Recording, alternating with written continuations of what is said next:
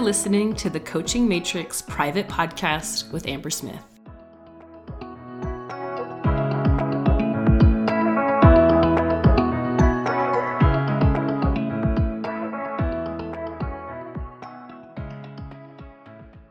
Hey, you guys, welcome back to the podcast. I'm excited to share a section from the Pro Coach program about boundaries and client containers. I think this is a relevant conversation no matter what level you're at, whether you're doing one on one coaching, whether you're starting to scale, or whether you're just trying to get your first client.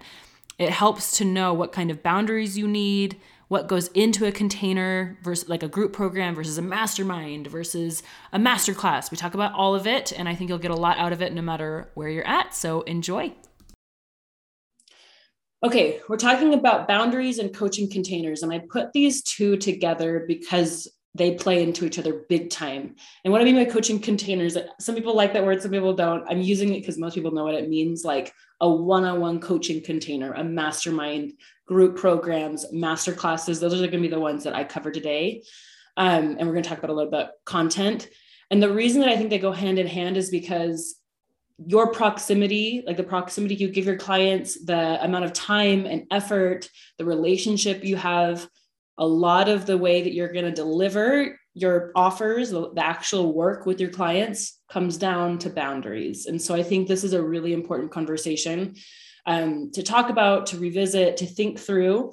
And I hope that you're ready for it because I have a lot to say about boundaries, partially because I sucked at boundaries early in my business and early in my life, like as a teenager at jobs, I would just like give and give and give. And I think um, coaches especially have this, I'm going to call it a weakness, this weakness of over giving without boundaries or just a lack of boundaries because we want to help. But sometimes it can show up as wanting people to say yes and bending our boundaries in hopes that they're going to come and work with us. And we're going to talk about all of those things. Um, i'm going to start this off with kind of like a punch in the gut right? People need water and food and air. People do not need you. And the book i'm going to refer to is codependent no more today this was the first self-help book i read you guys. My boss really like my first coach i would call her now in my life. Um, i worked at a residential treatment center for struggling teenagers. I've talked about that before. She was the one that was like hey has anyone ever told you you're codependent? And i was like what are you talking about? No. And so she t- had me read this book for my job and it blew my mind about my need to be needed by people that showed up in my relationships with my friends. It showed up with who I was working with.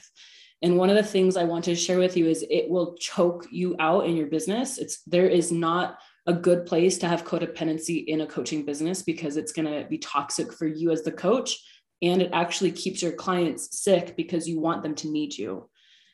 I think one of the beautiful things about coaching is one of the like I really believe this is our clients don't need us, right? They want to be in our world because they want something better. They don't need us. They need food. They need air, right? They do not need another human.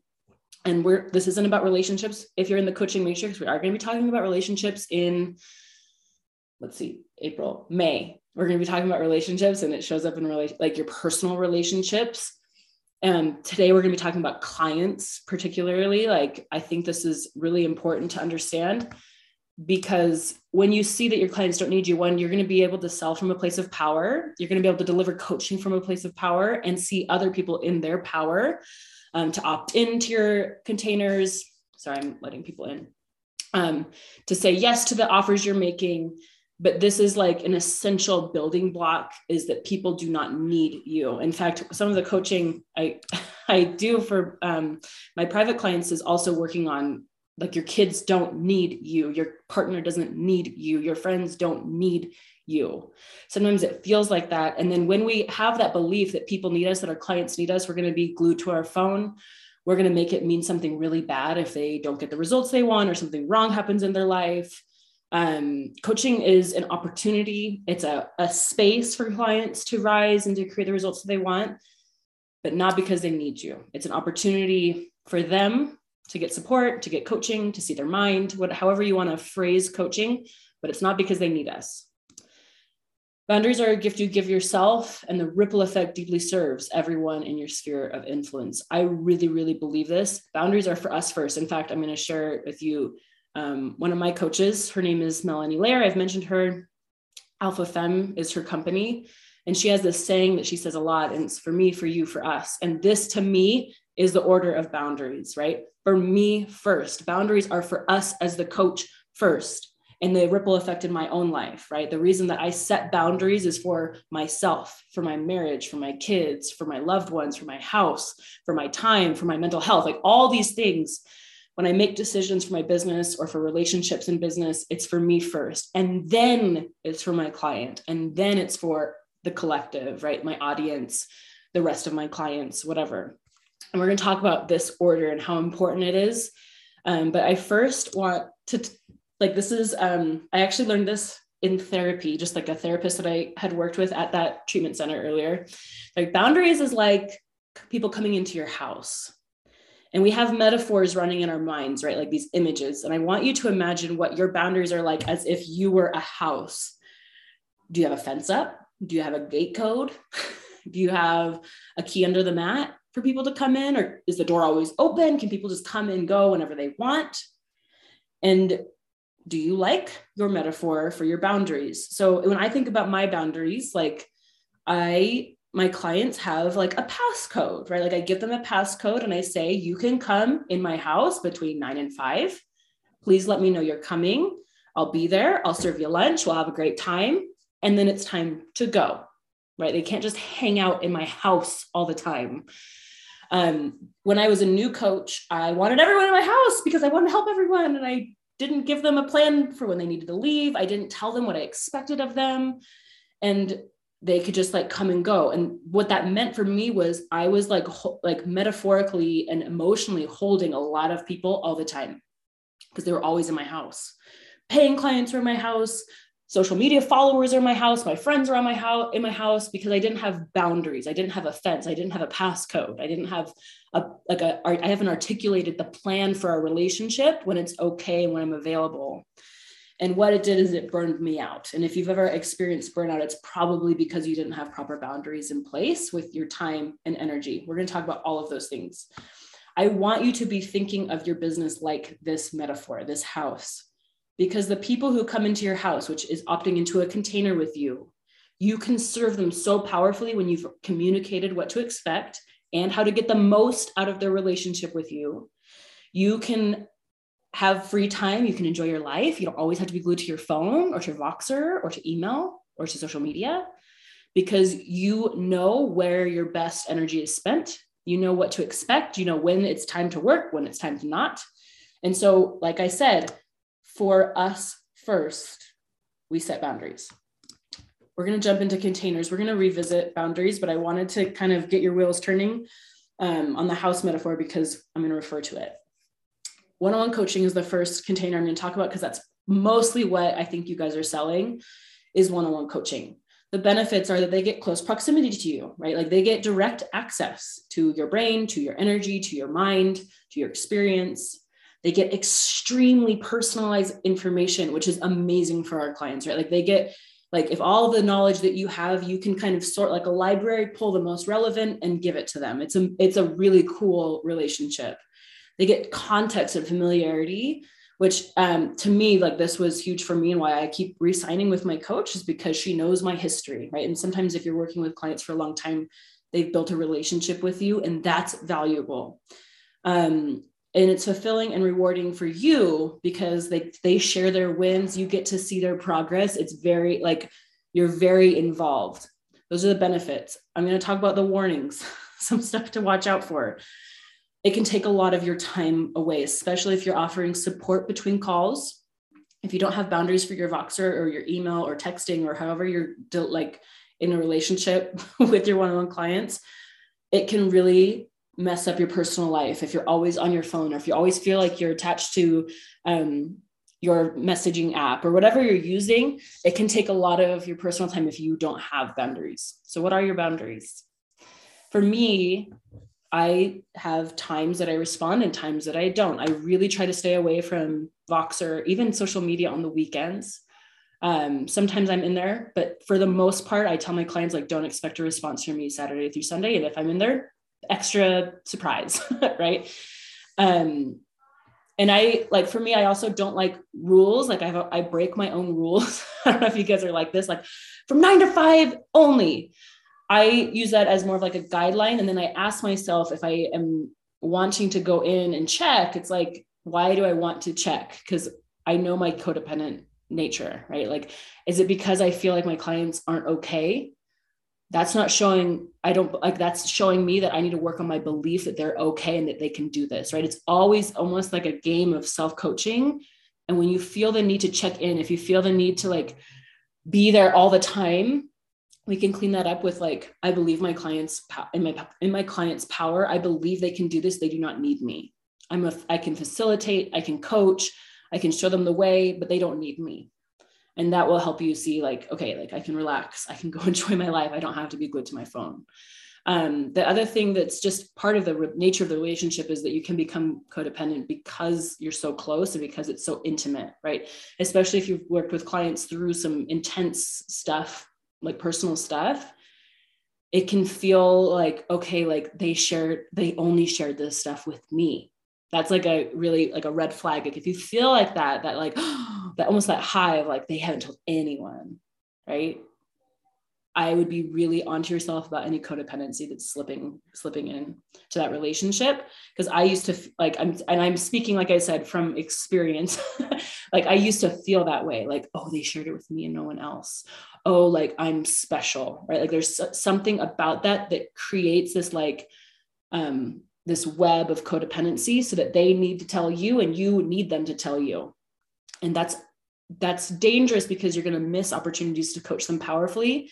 It's also going to inter- interrupt your personal life which i that's as your coach and mentor that's what i care about. I want you to have an amazing life and amazing relationships. Um, and then the friend versus client versus potential client i want to speak to those three things. So we're friendly with our clients. We're nice to our clients. We do a lot of things that friends do. We listen to them. We're there for them. We support them right the way that i want to draw that line is like my clients get my calendar on like their their terms right? They get to book we meet i'm focused on them for an hour. My friends don't right? And so i want you to consider like even though we're friendly your clients get a different version of you. And so as you're thinking through like that house metaphor what's the difference between how your friends enter your house and how your clients enter your house what's the difference between a potential client entering your house versus a paying client. And this is something that I think gets a little tricky because we want to serve ahead of time. We want to develop a relationship ahead of time. And I know that I had the same question. So when I was first getting started, I was like, how much time do I spend in the DMs with someone before I'm like, hey, I can't do this. You're not my paying client. Um, and what I what like my little rule of thumb is if there's a chance to invite them to a consultation where you can serve them better, invite them to a real call or just say, you know, just check yourself if you're having an open-ended relationship in the DMs and there's no invitation to work with you. There's no clear like boundary where you're like, this is something that I would work on with a client. If you're interested in chatting about how to work with me, I love to chat more about my offers. There has to be this line that you know you've crossed. I I'm like, and I'm like I said, I'm speaking from unfortunately some mistakes I remember I had a client in my DMs for like six months. This was a few years ago. And she'd ask me questions about my podcast and she'd ask me questions about her personal life. And I would just answer because I was hoping I had that, like, oh, maybe she's going to hire me. Maybe this is going to um, turn into something, you know, turn into like her, her wanting to sign up. And so I just poured and poured and poured in. But I never made like a direct offer. I never made an invitation to have a consultation. I never let her know that she was crossing my boundaries because she wasn't paying me. She wasn't a paying client. And I remember getting coaching on it. And my my coach was like, see her inner power as like actually the best way that I can serve her is for her to become a paying client. And so what happened is I cleaned up my boundaries in the DMs and what that looked like for me. You do not have to take these, but I don't give coaching over my DMs with potential clients. I give encouragement. I celebrate. I'm super excited when people share wins with me or when they ask questions. I might direct them to a resource, but it's short and more universal than the personalized coaching I give my one on one clients. That's just how I, that's like my house, right? Um, because I want to focus my best energy on my paying clients. The way that I also think about it, it's kind of like, like a mantle, if you are familiar with that term. My paying clients get my brain thinking about their business and them outside of our sessions. I don't really think about my potential clients and their problems other than when I'm actually talking to them. That's just a boundary that I've drawn. Um, because I know the best way I can serve my clients is when they opt in to working with me one on one. And the same is true for you guys.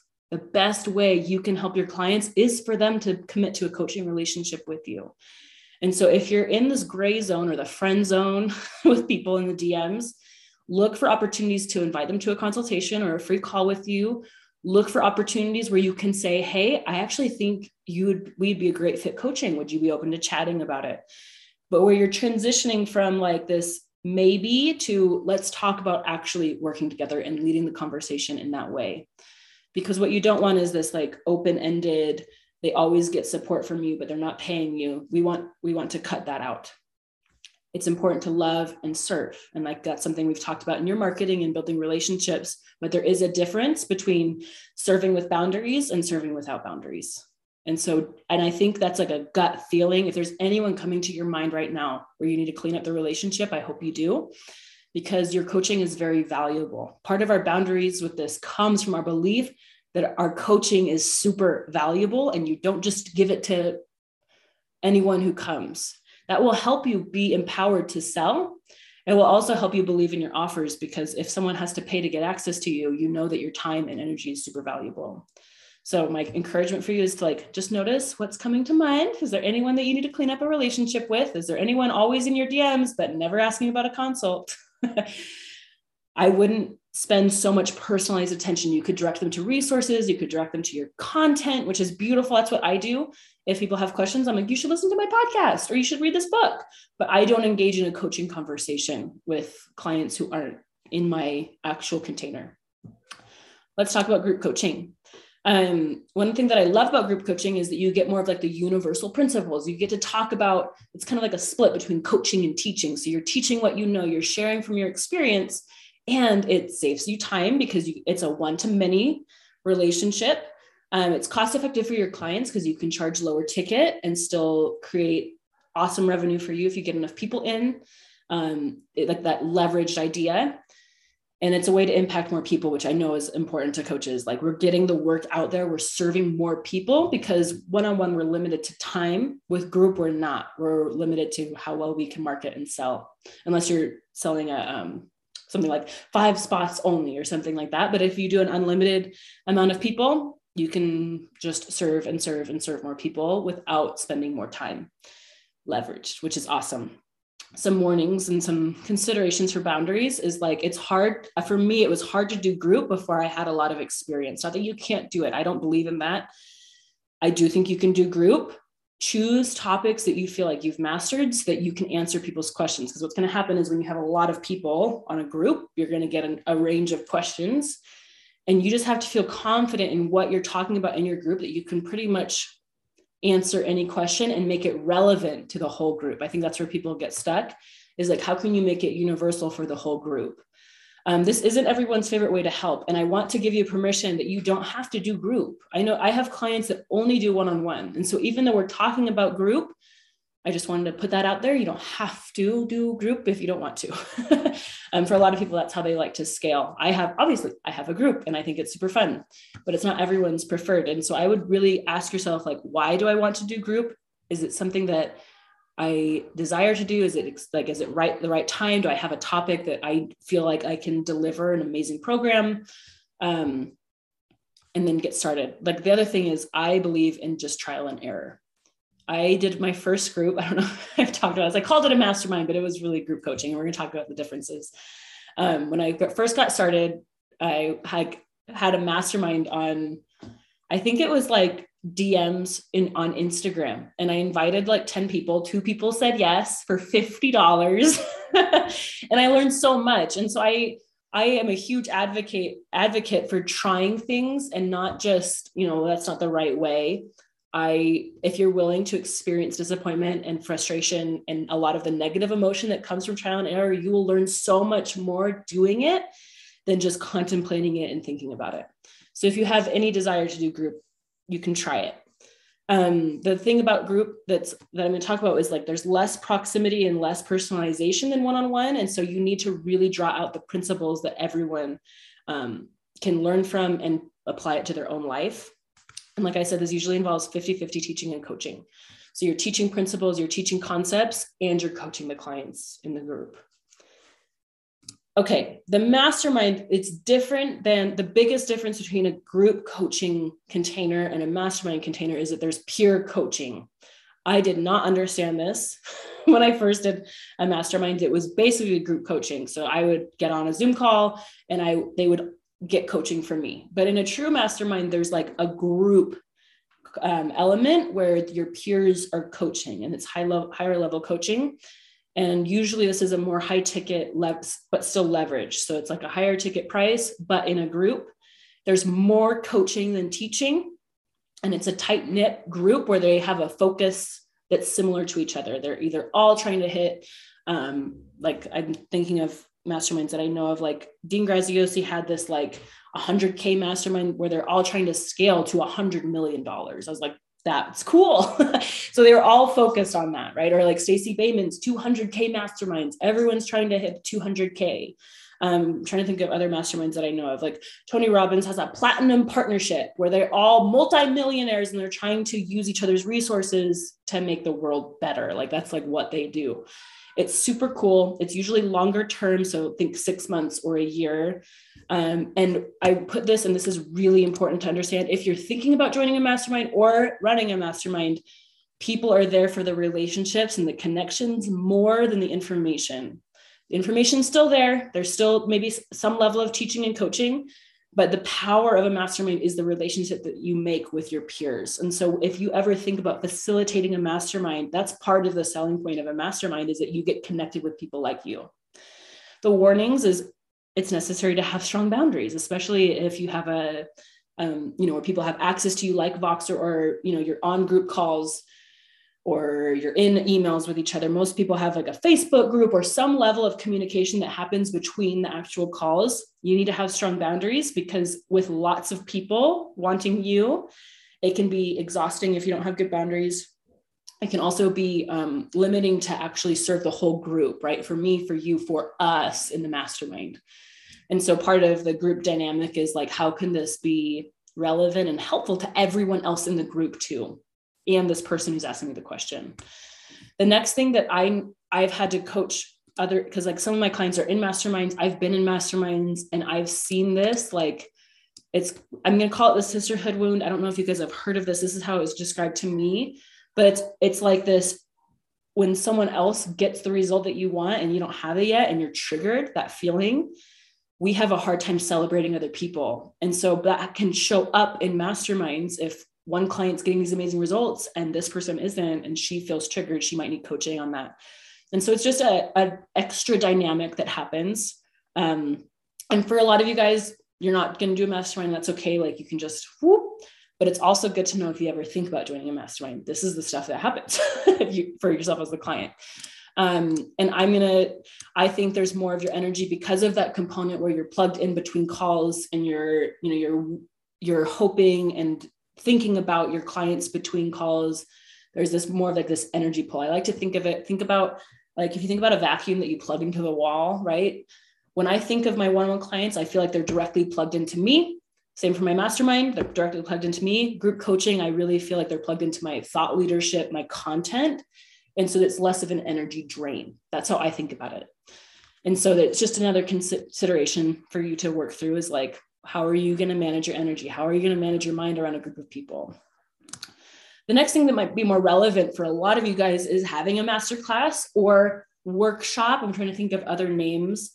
Um, workshop, masterclass, um, webinar, something that's very short term leverage for a group. And so this is a great way for people to get to know you, to build a relationship with you in a paid container. So it's different than just watching you on a live on Instagram, different than just consuming your content on Facebook or even your podcast. Um, and it's focused information. So you're going to be able to pick one topic and talk about it. answer questions, build that relationship, let people get to know your story, what you do. Um, it's a great way also for you to sell your other offers. This is actually a strategy for a lot of people to sell other things. Is like, I'm going to have this free masterclass. And then at the end of the masterclass, I'm going to pitch my one on one. You don't have to wait to have a big audience to do a masterclass. I've been doing these types of things for a long time. I don't like, I just don't subscribe to the idea that you need to have a certain amount of followers or email list people as long as you're willing to hold the results no matter what. One of the things that I recommend before you launch anything is that if no one buys, are you going to be okay? If one person comes, are you going to be okay? Because the risk, the, the risk of a smaller audience is your percentages are just different. The ratio of people who say yes and actually come is different then let's say someone who has 100,000 followers launches a webinar, has 10,000 people sign up, 5,000 people come, right? 50 50 or so like i don't even i don't even think it's 50 50 i think it's like 25% of the people who register come so if you have four people register one person comes your statistics are great except it feels different are you able to hold it are you able to show up in fact, Tina, you okay, you were the one that came. I had a master class, and Tina was the only one that came on day two. And I was prepared for that mentally. I've done it before. I didn't make it mean anything about me or my content, but you have to be willing to hold that because it, it can challenge you to it can like be tempting to think, I'm not doing this right, my stuff isn't good, um, I'm not a good marketer or whatever. We have to be very clear like the results don't mean anything except for what you want it to mean. So that's my one caveat if you're going to do master classes with a smaller audience is like your numbers are going to be smaller and that's um, like for me i love having smaller numbers. I actually get to talk to you guys. I've i've done the work to like really believe in it. I recommend that you do that same thing. Like why is it great that you have a small audience? Why is it great that only a handful of people are going to come? Because that can really set you free to like embrace the the middle where you're trying to get to where you want to go, but you're not quite there yet, right? And you can experience it and love it and learn from it and then use the wisdom to grow. Um, I think it's a great way for you to practice your thought leadership and leading energy, leading a group, leading the conversation, leading the the whole thing. I think it's a really good thing for you to practice. Um, the warnings you have to master marketing selling group is different than one-on-one because one-on-one you're talking to a single person it's an and it's a back and forth conversation usually Whereas a master class, it's more of the strong principles of marketing. Um, and what I mean by that is like hook, story, offer, some of the things that we talked about. What's the big promise that they're going to get from this master class? If you're going to sell a master class, I still recommend doing those five P's that we talked about. And just like, why would someone join for an hour with you? Why would someone pay to not even have a conversation, just to listen to deliver information? Um, and that's good for you to think through. And the other thing is just because it's lower ticket or free does not mean people want it. You have to sell what they get, the benefits, the meaning, just like you'd sell anything else. Like think about all the things that you don't go to just because it's free. It's like free is like the least interesting thing that you want to talk about. Make it really compelling and then say it's free or then say it's 10 bucks, right? Because a lot of people launch master classes in a lower ticket fashion, which is awesome. And it's not what people are going to buy. So I just wanted to put that out there um, decide ahead of time if you're a coach or only teach. And the reason I said decide ahead of time is because if people ask you questions and you haven't decided whether you're going to answer questions or if you're going to refer to something else or to have them book a consult with you, there's a lot of directions you can go. And um, depending on what your purpose is for the masterclass, because if if I'm you, I'm using a masterclass as a way to build relationships and sell your one-on-one coaching. And so I would be really conscious of like, do I want people to get coaching now, or do I want them to be invited to a consultation where I can really coach them personally so that I can invite them to one-on-one? There's no right or wrong. I just want you to make that decision really powerfully. Um, the next thing that I wanted to offer is that that plugging in idea that I was telling you about, like people are plugged into your energy and plugged into your um, mind, they're going to plug in during the class and then plug out. The danger is that some people will fall in love with you and they'll want to ask you questions. And it be, can become kind of like we were talking about earlier, where they're just nonstop in your DMs, but there's no invitation for an offer. There's no clear setup of like, this is what I do with my paying clients. If you'd like to talk about how I can help you, please schedule a consultation because you don't want the endless questions after, especially after like maybe you blow their mind and they're like loving your content. Okay, how does this apply to my relationship with my husband? Or how does this apply to my weight loss journey? Or how does this apply to my business? Right?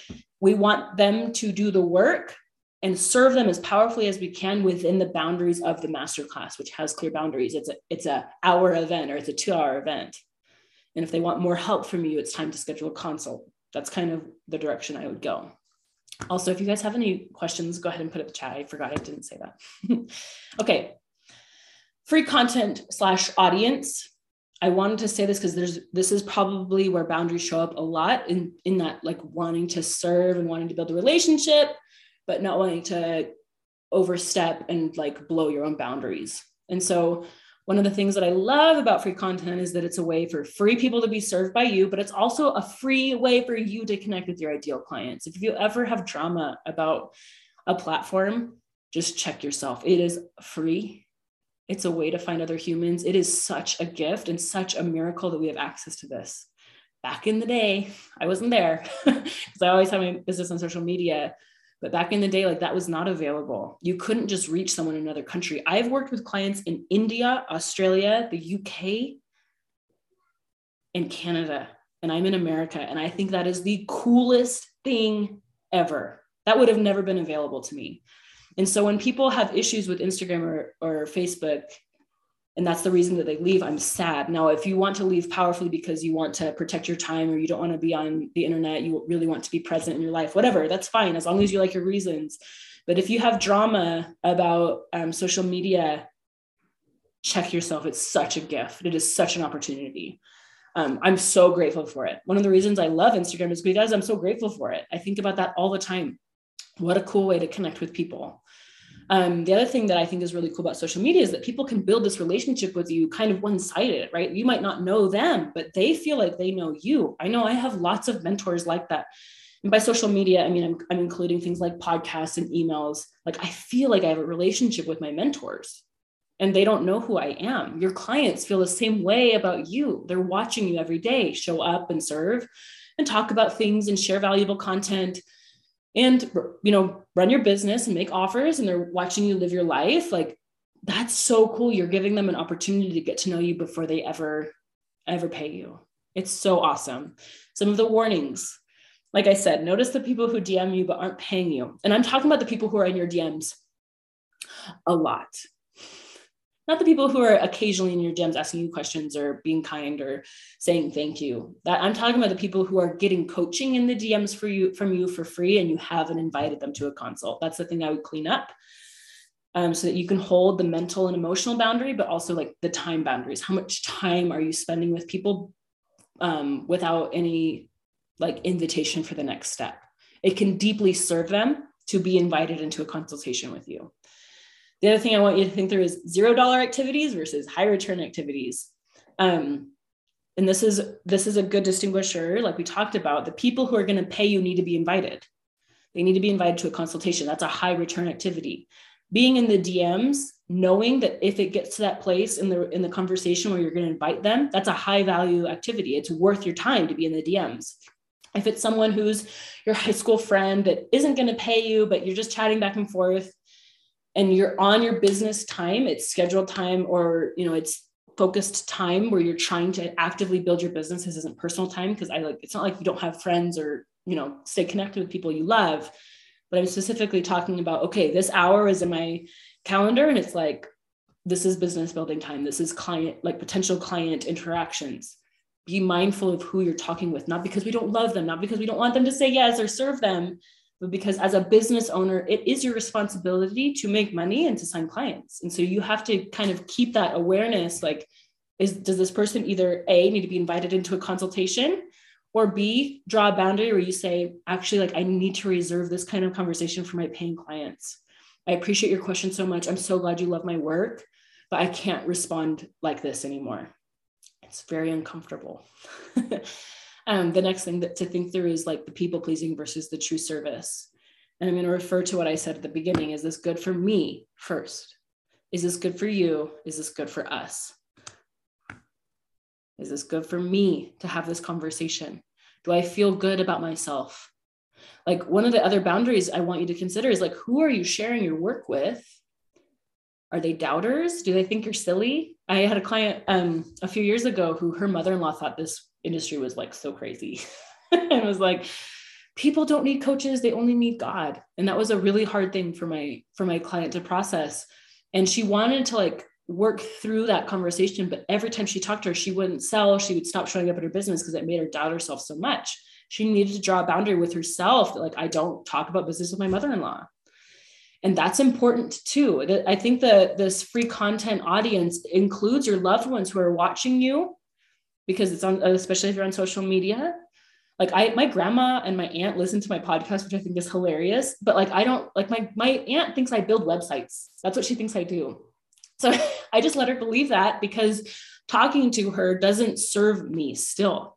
I'm super conscious about who I talk to, about what I do, not because I'm I doubt what I do, not because I, you know, don't believe in it, but because when I talk to people who don't get it, I don't leave I don't leave the conversation feeling super empowered do you have any thoughts on courses? Yeah. So thank you, Shirley, for asking that. I would put that in group coaching.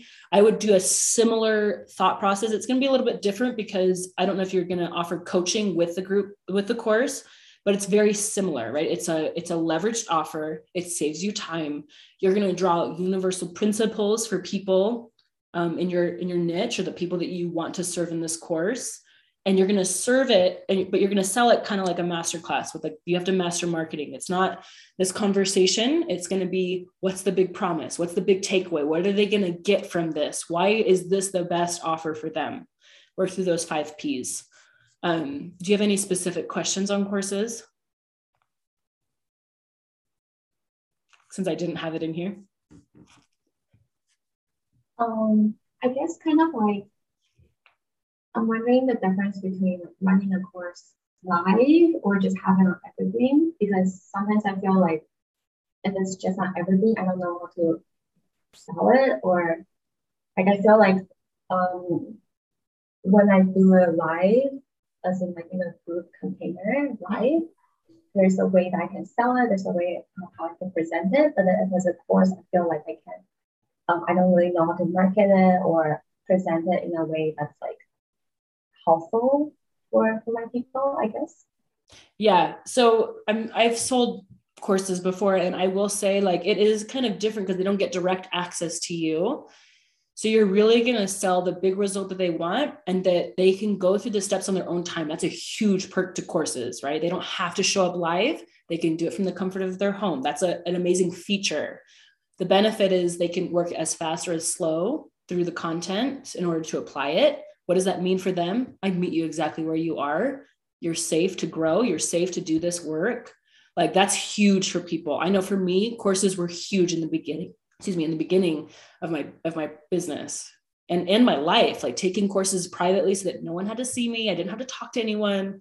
That's a huge perk to courses. And that would definitely have a place in your marketing um, the other things that i'm going to think through is like the process. So like some people get the idea of the course but i would still explain the process. You're going to log in you're going to see all the the modules. You can go through them in whatever order you want or whatever. But the big thing that people are going to buy is the promise. Like what is the por- the purpose of the course? There's a reason that things in business do so well because it's very tangible.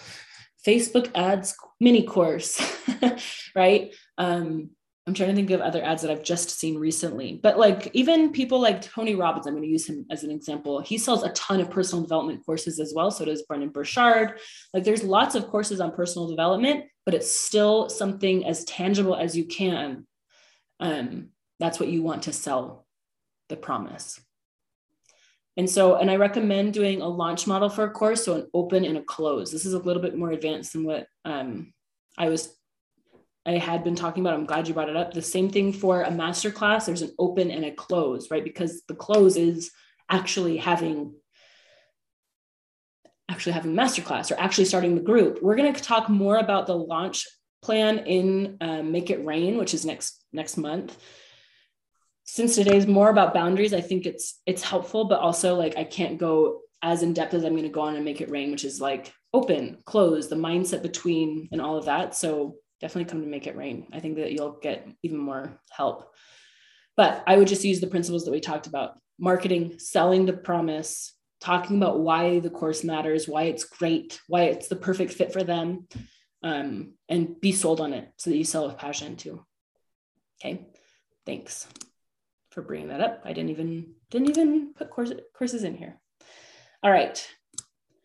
Okay, the order matters. Like we, we we're talking about, everything must be good for us first, as the business owner, as the coach, as the human then it has to be good for the next person. Usually, this is going to come in a, like a one-to-one relationship, is where your boundaries are going to be pushed, right? So when you draw a boundary, is it good for me? Is it good for them? And then is it good for us? Not only just like you and them, but also my family, my audience, other paying clients. This is a really good question to ask. Like, if this was this was something that really helped me start drawing boundaries in my DMs is like if my paying clients found out that I was having these conversations with people in my DMs with no boundaries, how would they feel about that? That they're paying me, but this person isn't. That helped me clean up my boundaries really fast. Um, the next thing is like, how does it impact my family? If a client, I've had clients who are very active in my Voxer, which is fine, except I have to know to tell them, like, I'm getting off Voxer, I'll talk to you tomorrow. I had to draw boundaries um, or if they like one of my I had a, a, client a few like last year or two years ago and she sent me like 12 minute Voxers which is like it's it's not bad it's just not time efficient for us to use voxer like that and so i had to have a really uncomfortable conversation where it's like i need you to make your voxer shorter um, and tell me the concise version so that i can serve you and so that voxer is useful for us instead of like actually detracting from how i can serve you the best. And so it's a constant um, iteration. It's it takes constant awareness of yourself. Like is this actually good for my client to send me a 12 minute Voxer? My answer was no. It was not good for her to be talking to me that much between our sessions. The best way i know how to help her is in coaching. I can answer questions. I can help make little shifts but in the week but for deep coaching it the best actually is on a zoom conversation where we're actually talking in depth for an hour right and so i'd ask her to save that kind of conversation for the coaching did she like that conversation? No. She felt super uncomfortable and embarrassed.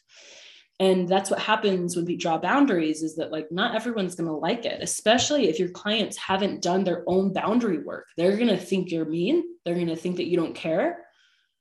And that's why we have to clean things up in our own mind when we draw a boundary because it can deeply serve them to see, not just to like understand boundaries conceptually, but to see you draw a boundary with them and why my clients love when I drop, like my best clients love my boundaries because it gives them permission to have those same boundaries. And your best clients will feel the same, but especially if you're working with people who have never done this inner work, who have never done boundary work, they might have a lot of resistance. Prepare yourself for that, but also like what a gift you can give them to show them why boundaries matter and in real time demonstrate how to set a boundary. And so it's such a gift. I'm going to share some big thoughts for you access to your brain is a boundary, especially as a coach. Your knowledge, your wisdom, your experience, all the courses you've taken, all the books you've read, access to that is a privilege that people can pay for. Not everyone is entitled to what you know. Now, we can share from a deeply abundant place, and I believe in that. I share, I try to share very openly on with my boundaries, right? I try to share on my podcast on my terms with my content. And then people who pay me get direct access to my knowledge and what I know um, in, in real time. And we'll talk about in real time too. Honor your genius. I really believe in this. I see all of you guys as exceptional people. Do you see yourself as an exceptional person? Do you see yourself as with very valuable information that we don't want to I'm trying to think like almost like sabotage what we know or sabotage the value of what we know by not honoring it and not protecting it. Not because we don't love people, we do love people. It's just knowing who we can deeply serve and in alignment with our boundaries and values. And so what like looks like for me is I give very freely in my content, like on my podcast, with my my Instagram. If people ask me questions, I usually try to answer. But I'm not having an ongoing conversation, or especially I'm not having an ongoing coaching relationship if they're not my paying client because I know how valuable my brain is and you should know how valuable your brain is. It is very valuable to people. And when you operate from that way and you see people in their power able to say yes to working with you, it creates magic because you know you you're bringing amazingness and you know that they're amazing and they're ready for it. That's how people get amazing results. So, people pay for access to your brain. What boundaries do you need to put in place for that? Next thing, access to your energy. And this is what I see as like proximity to you in real time is a true gift. And so for me, like that looks like Voxer. I give my private clients Voxer access. I don't just respond all the time because I'm trying to enjoy my life and be in alignment with what I teach, right? Which is holistic success, which is you don't have to sacrifice your family life for your business and that I can still love my life. So it's really important to me that I am loving my life and that I'm not glued to my phone all day. One, it doesn't serve my clients. Two, it doesn't serve like the way that I want them to learn to work with me. You don't owe anyone an immediate response. This is true for your friends too, and your mom and your neighbor. You don't know anyone an immediate response. I really learned this from a man named Robin Sharma. He talks about a tight bubble of focus. If you want to be exceptional, you need time to think without anyone interrupting you. If you want to be exceptional, you need time to enjoy your life and truly rest from taking care of people. You're worth that. You are worth an amazing life if you are helping other people create an amazing life. So I want you to think about how you can carve out t- time on your terms to serve and respond because we want to serve and we want to respond, but it has to be on your terms because you're the one that has the energy and the resources and the knowledge to give. And if you're always giving, like one of the things I'm going to share is like, I want you to learn to give from overflow, not because, like, not out of need, not out of like scraping the barrel, not with every, you know, your last breath, you're giving it to someone else. I want you to give from overflow because that's how we create abundance. The next thing, access to your intellectual property. This would be related to courses, Shirley, but also just any content you put out believe like i believe this to my bones people who pay pay attention it's a service to offer your your intellectual property your your knowledge your coaching your yeah, your course whatever it is for a price because it serves them. I've gotten so much free value for sure. Guess what's changed my life the most is like what i've paid a lot of money for. I was more committed. I showed up. It mattered more. I put my money where my mouth is. I had skin in the game. And I know that's true for your clients and for you guys, right? When we put skin in the game, we show up different. So access to your information, access to what you put out, eh, like it's important for you to charge. And if you do, like, it's not like we never offer free. I think it can be, it can deeply serve us to do free too. But it's important to see the value in your thought work, in your intellectual property, and charge people for it. It serves you and it honors you, but it also allows people to get the most out of it. Okay. The next one, like I already talked about, clients don't need you. and this is, I, I'm, you can notice I'm saying it over and over again because it when this showed up for me so i know it's showing up for some of you just because i know i'm an energetic match for you guys. I have a bleeding heart. And maybe you do too. Like i deeply love people so much that sometimes it hurts me if i'm not careful. I've had to learn this lesson painfully because I people pleased and people pleasing is not serving. And I also saw like what I what I learned, I learned about accommodating people. Um, and accommodating isn't service either. Accommodating people is say is a, in agreement with people being weak. When you accommodate your clients, what the message you're sending is is that I actually don't believe you can do this and that could look like lowering your prices. That can look like being available for them to for phone calls staying extra on your calls. I used to do this. I was notorious for staying longer on my coaching calls because they were like in the middle of either crying or sharing something deeply personal. Even though our time was out i stayed longer. And it wasn't serving them. I was accommodating because i saw them as weak. They needed me. That was my belief. They needed me. And oh I was exhausted. I also wasn't serving to my highest level because I know the people that are drawn to coaching are very powerful people. And not just business coaching for all of you guys, like your clients are geniuses too. That's why they want to work with you. They get it. they get that you have information and an ability to see them and to call them out in a way that helps them rise. They want to be treated like a powerful person. Accommodating them is not treating them like a powerful person. And I say that with a lot of love in my heart for you. If this is if this is triggering you, if you're like, oh, this is for me, this was me. Like I accommodated so many people because I wanted to help them, but I had the belief that they needed me when I flip that, where I was like, no one needs me, they can do this. It's just maybe I can help them do it faster, or maybe I can help them do it in a way that helps them love their life. But they could do it, not like they could. It's better with me, right? Like the quality of life on their way there is going to be better. That's what I bring to the table, not because they need me, they're a genius. And so I'm always evaluating myself, and you should too. Like, my clients don't need me, but how can I serve them? How can I help them? How can I assist them? Um, in a way that helps them get to where they want to go and have the quality of life that they want but i'm not accommodating them they're not weak people and this your coaching will go to another level when you make this shift they're capable geniuses so are you and so it starts with seeing yourself that way right it's hard to see other people that way if you don't see yourself that way so first you have to adopt a belief that you are a capable genius and you can help other people see that they are capable geniuses and you can remove accommodating because that's not helpful. okay. So I'm going to keep going because this is very important. Don't accommodate. Accommodate, I'm going to read this because it's so powerful. Accommodate, accommodating. My grammar, you guys, sorry. Team. accommodating is seeing people needing you to change in order for them to get the results they are looking for. This is not seeing people in their power. This is not honoring your own power. So, like, I'm going to give you examples of how this can show up. A client asks you for a discount. A client asks for a, and the, I got burned on this, so I'm going to share like some, some specific examples in a second. Um, ask for longer time or a longer coaching container because they didn't get the results that they were looking for. They can ask you for more support they can be in your Voxer, like we mentioned, like I was getting 12 minute long Voxers. And if I accommodated her, I would have just let her keep doing that.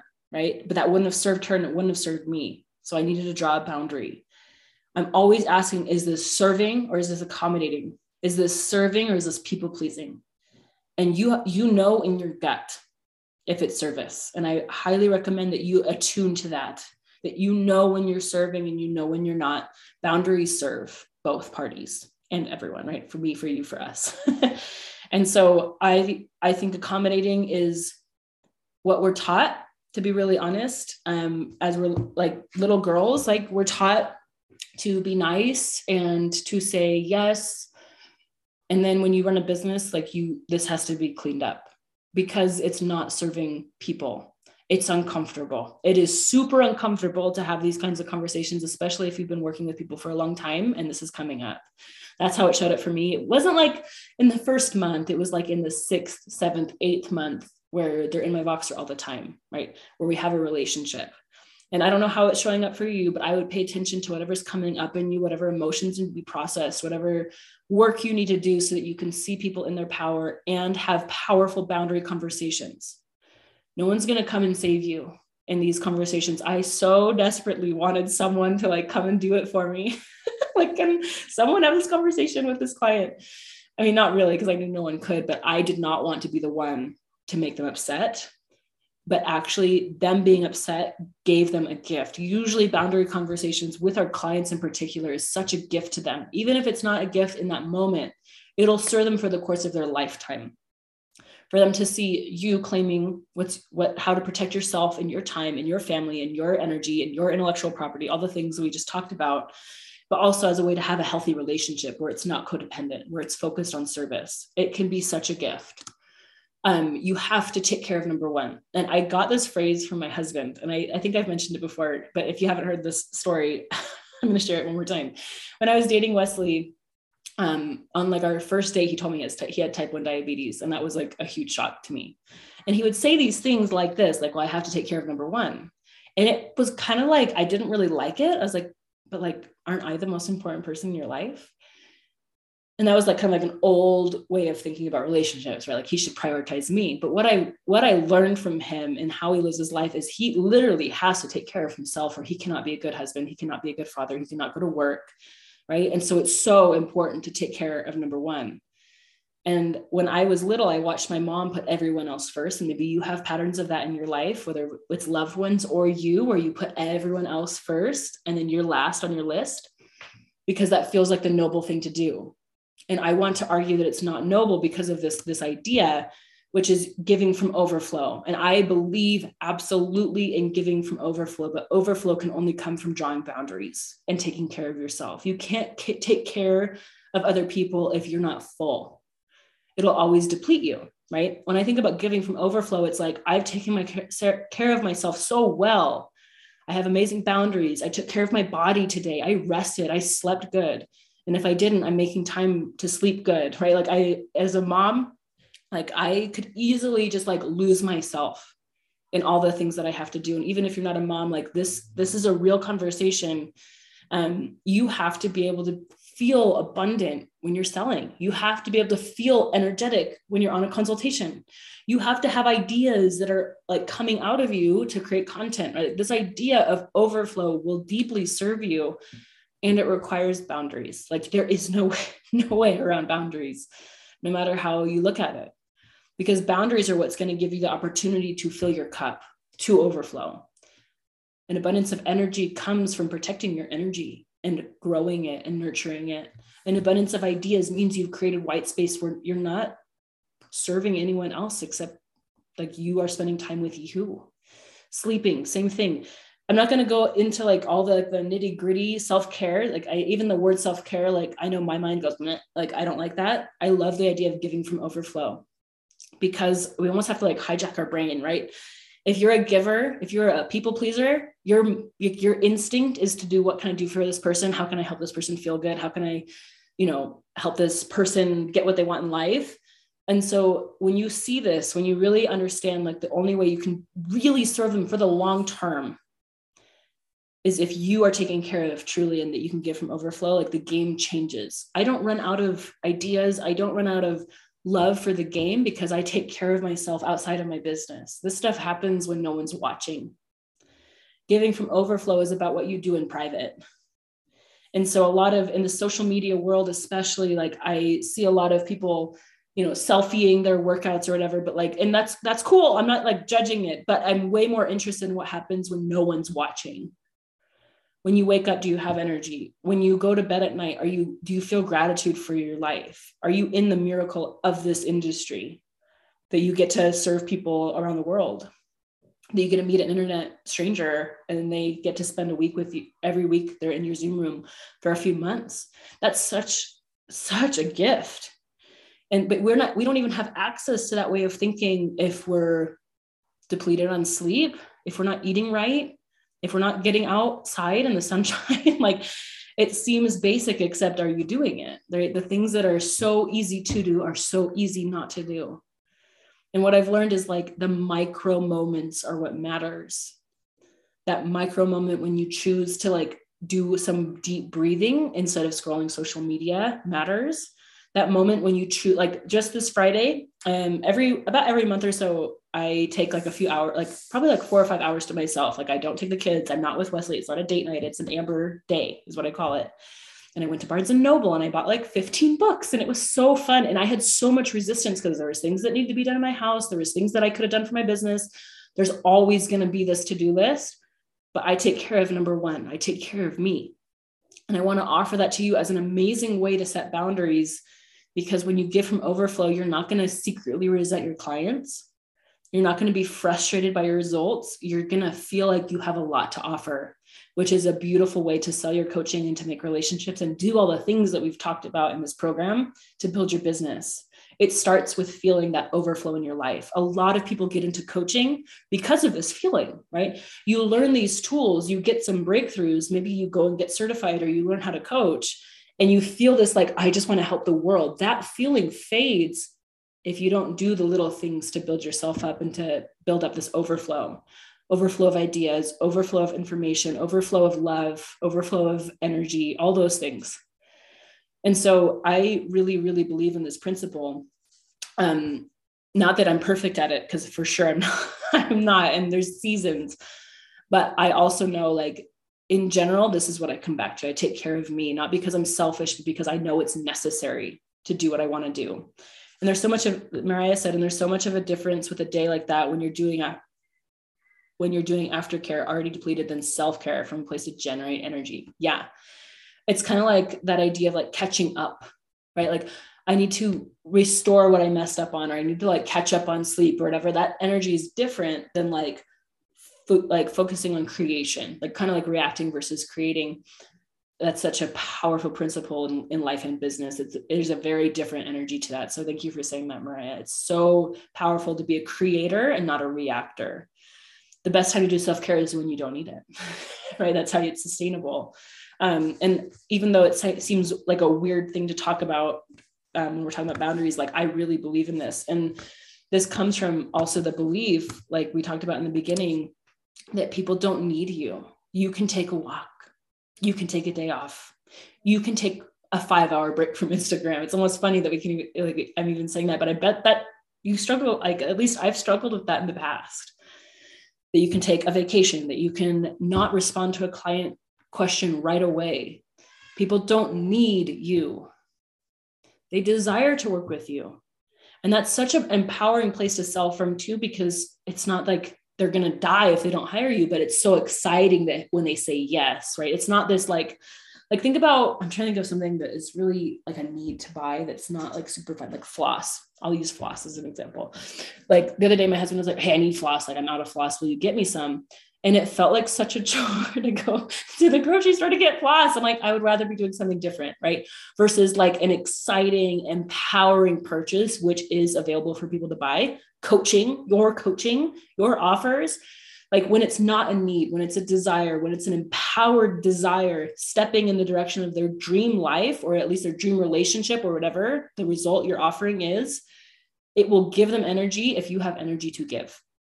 And so i'm i'm really pa- obviously really passionate about that conversation. I want to open it up. Was there any questions for anything that we talked about? We talked about i'm just going to quickly go through what we talked about. Not needing people to need you we talked about the house people coming into your house. How hard is it for people to get into your house? What time can they come to your house? Um, what are you available for? We talked about one-on-one coaching. We talked about group coaching and masterminds and master classes and, and courses. Thank you, Shirley, and free content and your audience. We talked about how to like how to have conversations about time and inviting them to a consult. I'm just kind of trying to spark something. Um, I want to open it up to answer any questions or offer coaching if you need it. I need help. All right, let's chat. Sorry, I always have something. No, it's good. That's exactly why I have it. okay. And this hopefully won't be too messy, but okay. So I created a course. Yes. And awesome. I'm excited about it. And that is like a celebration. But along the way of creating it, I like changed my mind of how I want what I want to do with it. Mm-hmm. Basically. Um sorry, I'm just gonna close my door so my the girls aren't so loud. Um Okay, so I initially created it with the intention of doing um, like a group with it. So it would be like we're going to do the course along together. Mm-hmm. Um, but I built it on Teachable because I don't have a website. And um, after, and now I'm like, like nobody has to do it alongside each other and I've I, I created a Facebook group to go with it, but now I'm like I don't I don't really feel the need to run it as a group, like to have people do it together. I just kind of want to sell the course and just have the private Facebook group there for for the same basically for the same support that I wanted it for with the group. Like I would still just do like Facebook coaching, you know, like text coaching. Yep. And maybe I would do a group call once a month. But I'm just kind of like I don't know. It's kind of like thrown a wrench in in my vision, and so I'm trying to figure trying to figure that out. Well, what is your vision? Um. Okay, so I'm. What is my vision? I mean, my vision.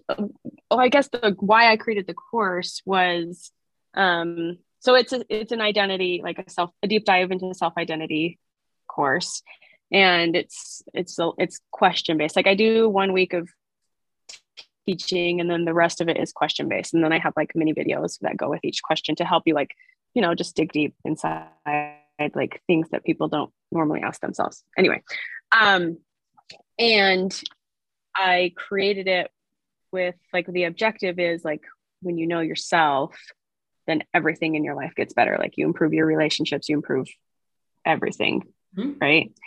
And also um i also exposure to me right? Yes. like that's the other objective is you see, like see me and see my work and if you want to go deeper and have more one-on-one with me then of course then there would be the private coaching opportunity so I don't know if that answered your question or if I just went on another tangent. yeah. So I guess my, my I one guess, question is no, I love tangents. Tangents are great. Um, my one question is how long do you see yourself selling this course? Is it something that you want to sell for like the next three years? The next six months? Yeah, see, that's the part that I'm like, see, this is the part where I'm like, oh, I don't know. Because like I said, initially I was just gonna run it as one group but I'm like, I really like it. And so, yeah, I want to sell it for longer. I just want it to be like ongoing and just available. And I mean, I'll tweak it and update it and stuff, but yeah, I just like it. Yeah. So. so. there's pros and cons to however you sell it. This might, you might get a lot more clarity and make it rain as well, because we're going to talk about more of like sales tactics for these kinds of things. But there's 2 mm-hmm. different ways to do, to sell courses that I've seen and tried. And there's pros and cons to both. There's the open enrollment where people can join at any time. Except what happens is people delay joining, right? Open enrollment means that they could join next month and that might be fine. Or in three months, no pressure, versus an open and closed cart where they have to yeah. make a decision because it won't be available in three months, maybe. There's no right or wrong. It's just I'm kind of curious what your thought is. If there's no live coaching, how do you want to sell it? What makes sense? Yeah, that's the question. um I think what makes sense for me is to still kind of push it and sell it as we're going to do this together starting like March 7th was my original date, but I'm actually a week behind when I wanted to start like really pushing it. And so I might pick a different day, but that makes sense to me is to like, hey, we're going to do this together starting on this day. If you want to go ahead, that's fine. But the other thing that I thought of was like um, just raising the price incrementally yeah. over time. Like if you want to get it at this rate like right now it's i'm charging $75 but i think i could charge more for it. I don't know. Yeah. there's two powerful marketing principles and i i don't love talking about them because i they're made up right? Urgency and scarcity. I'm sure you've heard of those ideas. Yeah I don't like fear based selling. I don't resonate with fear based selling except when it's real, right? If you really, if it really mm-hmm. is closing, that's not fake, right? Um, if you like your reasons and your results for closing the doors or the price is going up and you like your reasons for the price going up that's a great way to market um so what is say say the price again that you said what are you charging right now right now i set it at 75 okay so yeah how i see you marketing that this isn't like coaching this is just what i like i'm thinking like you can market it like hey get this what is what's the course called um seek and find you Seek and find you $75 introductory price. The price is going to go up to $150 in two weeks. Get in now because this is what, like, if you know that this is for you, this is the best time. That would be a, a powerful marketing for the for the course. Um, when mm-hmm. when you originally thought you were going to do it, you thought you were going to do life coaching. Have you announced that to anyone? Like, is anyone expecting? No, not really. Like, I've kind of no. Okay. No, I haven't said that. I haven't really. I've like I've announced that I've created a course, um, and you know, just kind of talked about it a little bit, but then I was like, oh, I'm not really done. I'm not really ready to watch it. I hadn't really finished it. So one of the things I kind of quit talking about it. One of the things that I I take really seriously is like being impeccable with my words. Like if I said something, like if I announced that I was going to have live coaching, I would do a round of live coaching um, but if, yeah. if, no one's like anticipating it, I would just sell it for the $75 and let them know that the price is going up. Sell like a founder founding member or introductory something like that so that they know that this price isn't going to come back. Okay. Okay. Yeah i mean i mean you mentioned i mean that was original that was going to be part of when i first created it like part of it was going to be with the pre-sale you get like a deep dive coaching. But i'm like but anyone could also still just schedule a deep dive coaching like for a consultation. Yeah, but that, but so. if you can add it to your offer, I think it just makes it a more powerful and compelling offer. So I like that idea, mm-hmm. especially if you're still if you're still trying to get one-on-one clients. It could be an amazing way, you know, to get some traction there. There's okay. No, I would try it. There's no rules. There's no rules. I know. I'm just trying to like I'm just trying to conceptualize how it's going to work because like I don't love the platform that I put it on anymore. And so I'm like, I tried teaching. I, you yeah. know, it's not awesome, but it's free. Yeah. So it's a good. But I needed, yeah, I just needed something to put it on because I don't have a website yet. And so yeah. I'm like, is that, did people, I just make problems for myself? yeah. So I've also known people that, um, like when they're really like they just send Google Drive links so in the beginning, especially if you're not talking, like if you're talking about five to 10 sales, I don't know how many people you're expecting. Um, but like when I was, let's see, newer, like I didn't have Kajabi. I love Kajabi now, but um, you can be scrappy. Mm-hmm. It can be like, you know, you get access to a Google Drive um, folder when they sign up, especially if you're hoping, really hoping that they just become one-on-one clients. You don't have to use Teachable. I just wanted to offer that there's lots of yeah. resources because when you're resourceful, that's what matters the most, not necessarily the resources, if that makes sense. Like you can sell this no matter what, I guess is what yeah.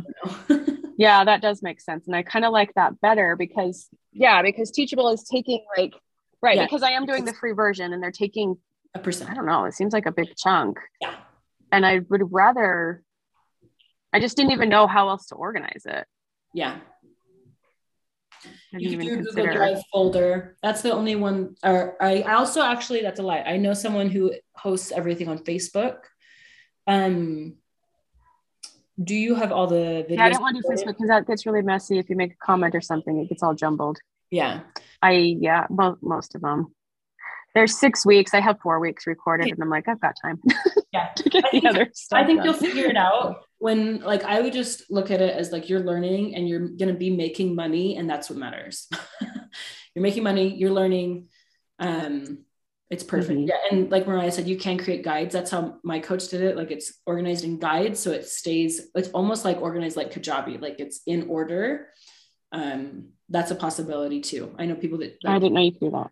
Mm-hmm. You can, I think, in when you go into your member settings in the Facebook group, you can add guides to it or make it like a learning group. I think is how you do that. Anyway, you can definitely do that because I've done that before, and you can organize it so that you can add documents to the video. You can, it's it's pretty cool. That's another option for you. My coach, the one I mentioned in this program, her name's Alpha Femme or Melanie Ann Layer. Mm-hmm. She only does. She runs a. I think she made twenty two million dollars last year and she only does Facebook. She doesn't even have Kajabi. and I'm like, I love Kajabi, but it's just, it just goes to show you it's not Kajabi. It's not the, it's not the details. It's who you're committed to being. The delivery will will make like you'll figure it out along the way. Yeah.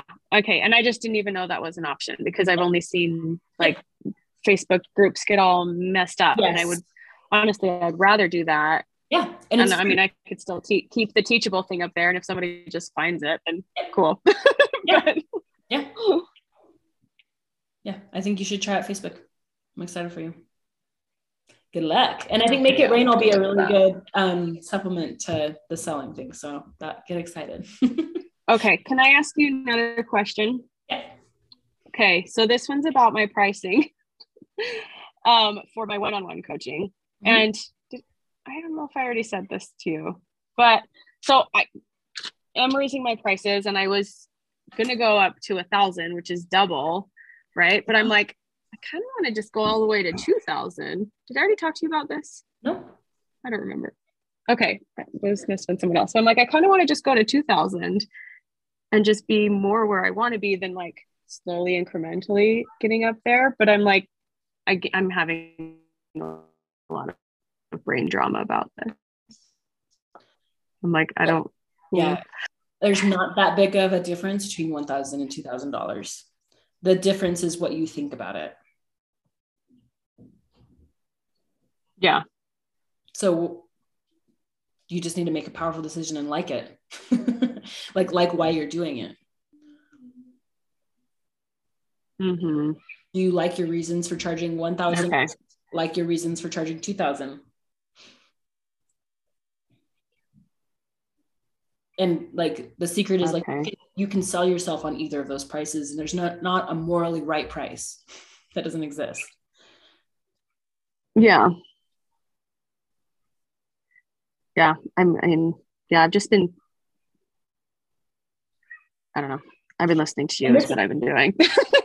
this this is something that i think about all the time in the mind drama that you're going through on deciding your price people are not paying for coaching when you're confused people don't buy so the quicker you can stop being confused the more likely someone will opt into the container. Okay.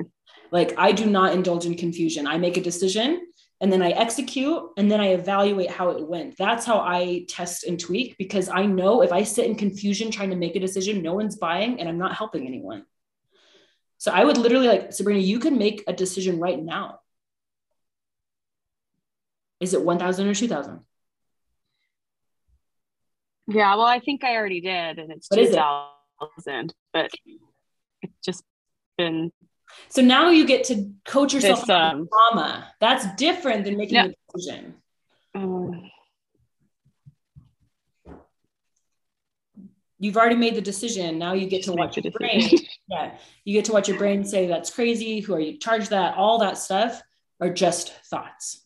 And you get to coach yourself on it and watch your brain okay. Out. Oh. doesn't mean the price is wrong Yeah. but i would not Okay. stay in confusion yeah so Yeah. I think it's like the big promises part that I'm like, oh, I don't know what my big promises are. I feel like I'm still playing in small promises. my guess my guess is it depends on who you're talking to so i'm going to kind of reiterate what we talked about which is when you're still doing one-on-one consults the big promise is to the person in front of you what do they want and then when you can reflect that back to them that's okay. So it's like on the some- yeah that's why you sell the consult on your social media so that you can make the bigger promise on the Mhm. actual consultation Okay. So I don't even have to know what that is until I'm on the call. i would have some ideas like- you know Because I can do that. I can make big promises when I'm actually on calls. Mhm. But yeah, I mean, yeah, like the but you have to know why they're going to get on a call tomorrow is yeah. That that's the promise that you do need to know. Yeah. Why would they get on a call with you? You have to know Mhm. what they're wanting. Okay. Well, I know I know what this You just cut out. What- she thinks she wants. Did I? Um, I don't know. Is it back? Yep, you're back. Okay. Yeah. Okay. So the consult I have tomorrow is um she's a doctor's wife and she's just basically said she just followed her husband around. She's been a trailing wife and she's gotten to a point where she just doesn't know who she is anymore. And she's had this idea in her head that um that he wouldn't stayed, you know.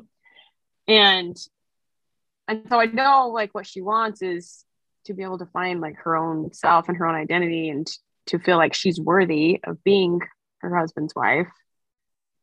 And I'm like, that's easy. That's my life. I get that. Like I also have like a high achieving husband and um and I've done all the work to just to know that I'm also valuable. So Yep. Sounds like you're a great coach for her. Yeah she would she is like my ideal client avatar and so that's kind of what the why this got brought up i'm like oh like they do exist They do exist. Like it's all ima- our imagination anyway. Might as well imagine the best people. Well, keep yeah. us posted. Um, like especially make it rain. We can chat more about your course. I don't know when you're planning. You said March 7th or something. March so, 7th was the original date that I chose, but I like I said, I'm a week behind in really announcing it. Okay. So I don't know if I should push it back a week or still just go for it. That actually might serve you because of the work we're going to do and make it rain in March. So just some food for thought. but it's up to you. Okay.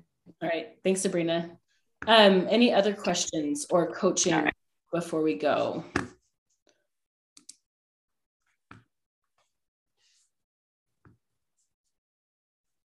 All righty. Okay, you guys, go have some boundary conversations if you need to. Take care of yourself and go make some money and sign some clients. Um, our final call, I'll be dropping some more bonuses as well if you have been following along on bonuses. Our final call will be on Wednesday at, hold on, what time did I say? Wednesday at one o'clock.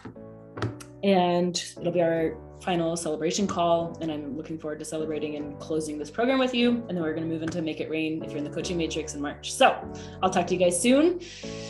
Go make some things happen. Bye.